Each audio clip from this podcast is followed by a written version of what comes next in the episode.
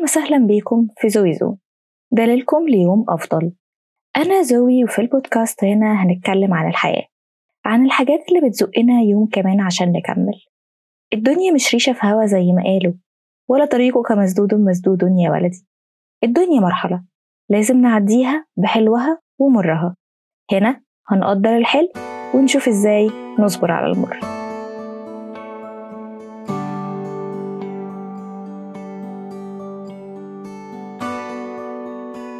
الحلقات اللي فاتت اتكلمنا عن حاجات مختلفة بنلجأ ليها لما بنكون متضايقين أو يومنا ما كانش أحسن حاجة. والصراحة إنه بالنسبة لي معظم الحاجات دي أنا شخصيا مش بعملها.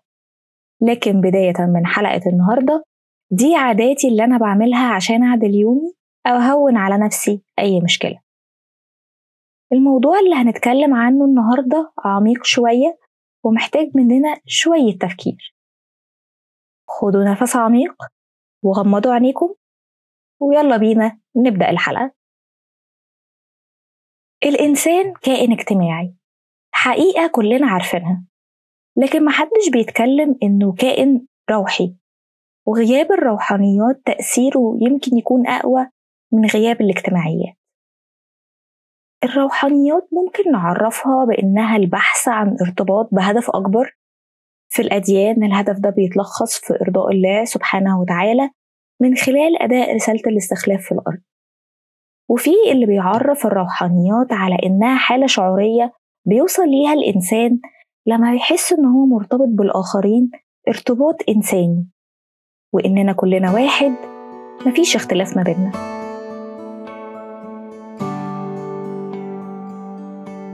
أنا بشوف إن الروحانيات ليها جزئين.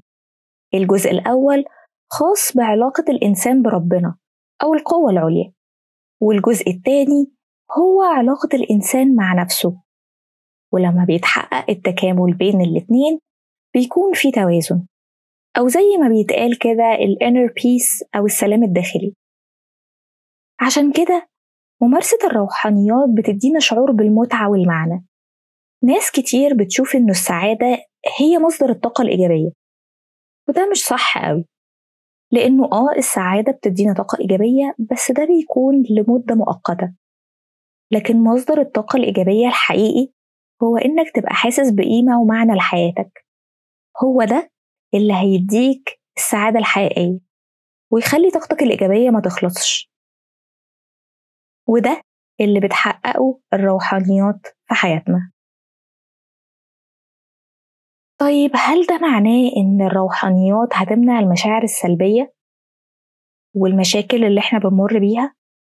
لأ طبعا إحنا بني آدمين يا جماعة طبيعي نتأثر ونقع ويحصل لنا مشاكل والحياة تخذلنا وأنا بستغرب قوي لما الناس بتشوف حد متضايق أو زعلان عشان حصلت له مصيبة في حياته تتهمه على طول بعدم الرضا بقضاء الله إزاي يعني؟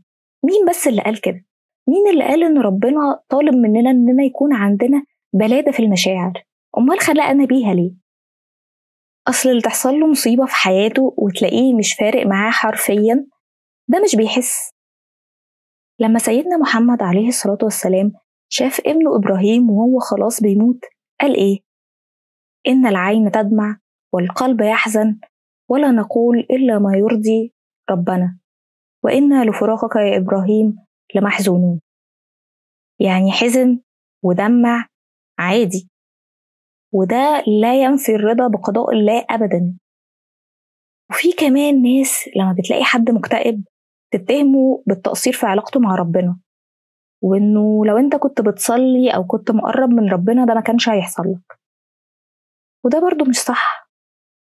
الاكتئاب أصلا هو خلل في كيمياء المخ. بتأثر على استقبال المعلومات بشكل صحيح. يعني حاجة عضوية.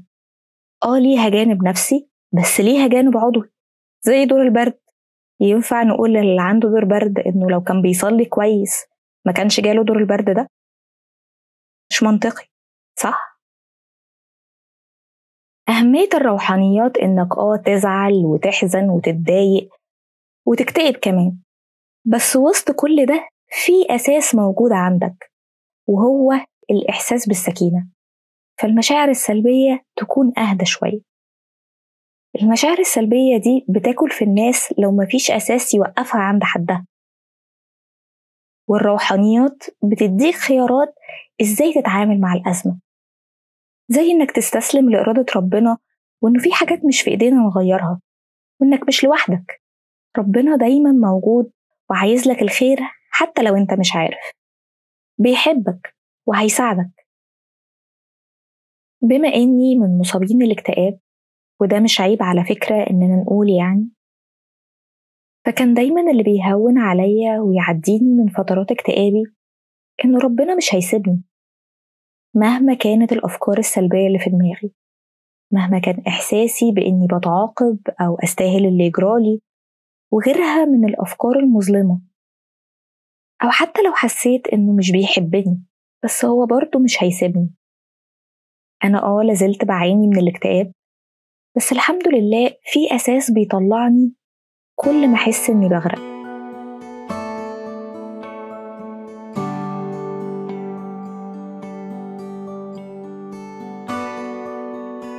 زي ما قلنا إن الروحانيات هي مصدر الطاقة الإيجابية لأن الممارسات الروحانية المنتظمة زي الصلاة اللي بتبلور علاقتنا بربنا والتأمل اللي بيحسن من علاقتنا بنفسنا وعلاقتنا بالناس التانية.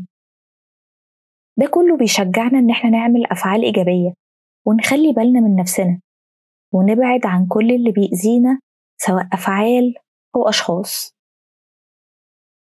التأمل ده حاجة مش واخدة حقها في مجتمعاتنا العربية وناس كتير مش بتتكلم عن قد إيه هو مفيد. مع إن الأديان بتشجع كلها عليه. التأمل ممكن يساعدنا في تحسين صحتنا العقلية والجسدية والعاطفية بطرق كتيرة زي إن هو بيساعدنا على تخفيف الضغط النفسي والقلق والاكتئاب والألم المرتبط بالتوتر.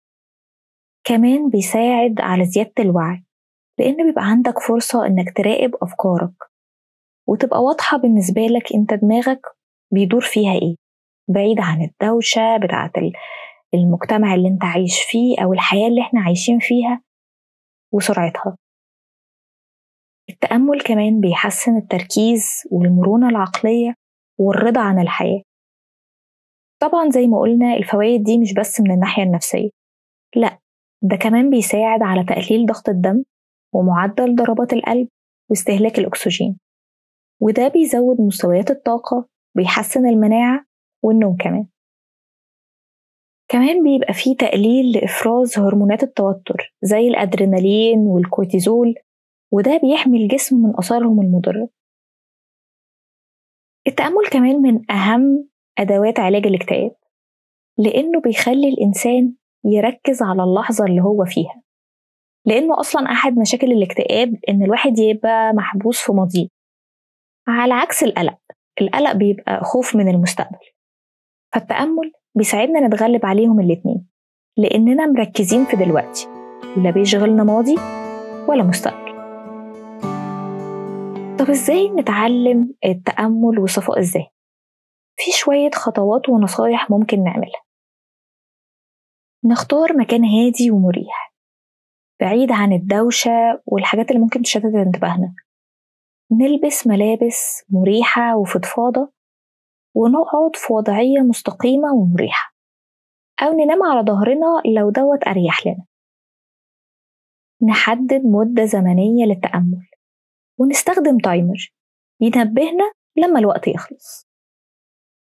أهم حاجة بقى إن إحنا نركز على التنفس العميق والمنتظم ونلاحظ إزاي الهواء بيدخل للرئتين وإزاي بيخرج منها. معلومة ما كنتش أعرفها غير مؤخرا إن معظمنا مش بيتنفس بالطريقة الصحيحة. التنفس الصحيح من منطقة البطن مش منطقة الصدر. موضوع محتاج تدريب شوية بس بعد فترة هتلاقوا نفسكم إن أنتوا خلاص بقيتوا تعرفوا تتنفسوا بطريقة صحيحة. خصوصا أنتوا بتحاولوا بقى تسترخوا أو تعملوا مديتيشن اللي هو التأمل. ده هيساعدكم أكتر إن أنتوا توصلوا فعلا للهدوء النفسي. اللي بيسمح لكم إن أنتوا تشيلوا من دماغكم أي أفكار أو مشاعر سلبية. مش نتحكم فيها أو نحكم عليها.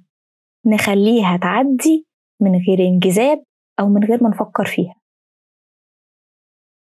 وواحدة واحدة الأفكار دي هتقل خلال فترة التأمل. ممكن كمان نستخدم بعض التقنيات اللي ممكن تساعدنا على التأمل زي إن إحنا نردد كلمة أو صوت معين آه، بيتسمى مانترا أو ممكن لو أنت عايز تعمل الموضوع يبقى ديني أكتر ممكن عندك تس... إن أنت تسبح أو تستغفر. أو تستخدم صورة شمعة أي حاجة تركز عليها عشان تقلل من الأفكار اللي في دماغك شوية. ممكن تسمع برضو موسيقى هادية لو هي هتساعدك أو أصوات الطبيعة لو دي حاجات بتساعدك على الاسترخاء.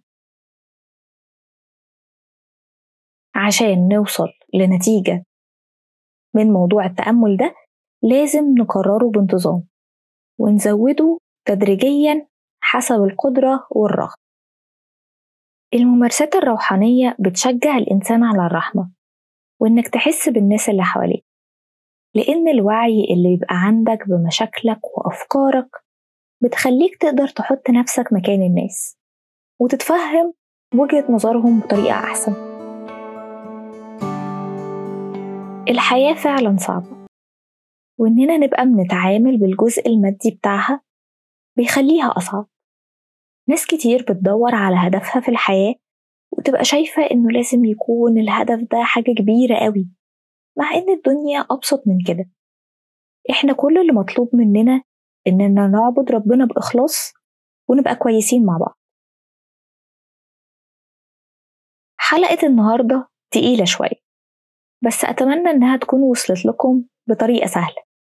ما تنسوش تعملوا like و follow لصفحتنا على الفيسبوك ولو بتتابعونا على اليوتيوب فما تنسوش ال subscribe. ونتقابل على خير الحلقة الجاية.